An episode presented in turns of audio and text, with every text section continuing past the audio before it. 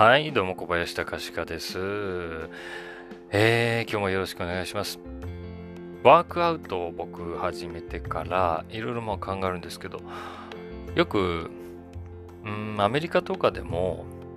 割とワークアウトしてる人っていうのは、まあ、総じてですよ。結構エグジエグゼクティブクラスに多いというか、えー、うん、まあちょっとそれは一貫、あの、絶対とは言えないけどね。ただアメリカっていう国は肥満率がものすごい高いっていうのは聞いたことありますよね。もうすごい国民の3分の2が過体重、3分の1が肥満に分類されるぐらい太ってる人が多いっていうふうに言われているらしいんですよね。それで考えるとワークアウトをしてる人っていうのはかなりうん意識高い系ってことになるんだけどね。で、ワークアウトを実際にやり始めてみて思ったことの一つはね、あのー、やっぱりね、優先順位を作るっていうことをね、やっぱしますよね。えー、ワークアウトしなきゃいけないって思った時に、ワークアウト時間を捻出するでしょ？だからまあ時間管理をしますよね。それから、やっぱり食事管理をしますよね。まあ、タンパク質を意識的に取ろうとしたり、炭水化物を減らそうとしたりする。これは、まあ、食べる時の優先順位ですよね。うんまあ、そんな風に時間の管理をしたり、食事の管理をしたり、あとはそのトレーニング自体の、えー、メニューを組み立てたりとかですね。そういうことを頭の片隅で、えー、日常生活の中に組み立てるようになってくるわけですね。で、これが結構大事な面白いことなんじゃないかと思っていて。っていうのは、ワークアウトし始める前まで、そこまでこの日常生活の中に入ってくる優先順位っていうのはあんまりこう意識されることがなかったような気がするんですよね。でこういうことが習慣づいてくると何が大事なのかっていうことを、まあ、考えるようになるというかいうのはね絶対あるような気はしますね、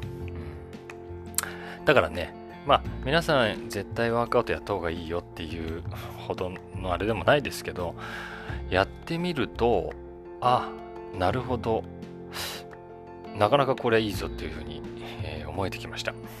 もちろん皆さんの中でワークアウトするモチベーションっていうのがあるかどうかっていうのはもちろん大きいので例えばダイエット。みたいな目的でねワークアウトされる方も多いと思うのであのー、それであっても例えばダイエットってまあ、僕はねそのダイエッターではないのであまり分かりませんがそのやっぱりえー、甘い甘いものが好きなのに食べないとかねあの完食をしないようにするって結構誘惑との戦いになったりするわけでしょだからこれもなかなか難しいことだとは思いますけど僕みたいにその運動するとか体を大きくするってことが先に来ていると何て言うんだろうな。それで、えー、生活を組み立てていくとタンパク質を取りたいので完食してる暇がないという ことが起こってきますね、えー、ですからあのプロテインってねいいですよ。あの、皆さん例えば食事と食事の合間にもし小腹が空いたらプロテインを飲むっていうの僕はおすすめしますね。甘いものとかお菓子を食べちゃうぐらいだったらプロテインをプロテインシェイクを1杯飲んで我慢するというふうにするとまああれ結局タンパク質ですからあの、あれ牛乳で作ったタンパク質なのねえー、脂肪とかそういうのを取り除いて残ったあタンパク分だけだ。もともとは牛乳なんですよ。だから、あのー、お腹が減ったらホットミルク飲むみたいな感覚で、プロテイン飲むと、まあ別に栄養的にもいいしね。まあそういう、えー、プロテインを取り入れたダイエットっていうのも結構いいような気がします。で、ダイエットするぞでも、ワークアウトするぞでもいいですけど、それを、まあ、みんな忙しい中でやるの難しいとは思うけど、ちょっと頭の片隅に置いておいて、えー、優先順位の中にぶち込むと生活が少し変わるのかなというようなことを思います。まあ、お前が暇だからできるんだろうっていうふうにあの自分でも思うとこありますけど、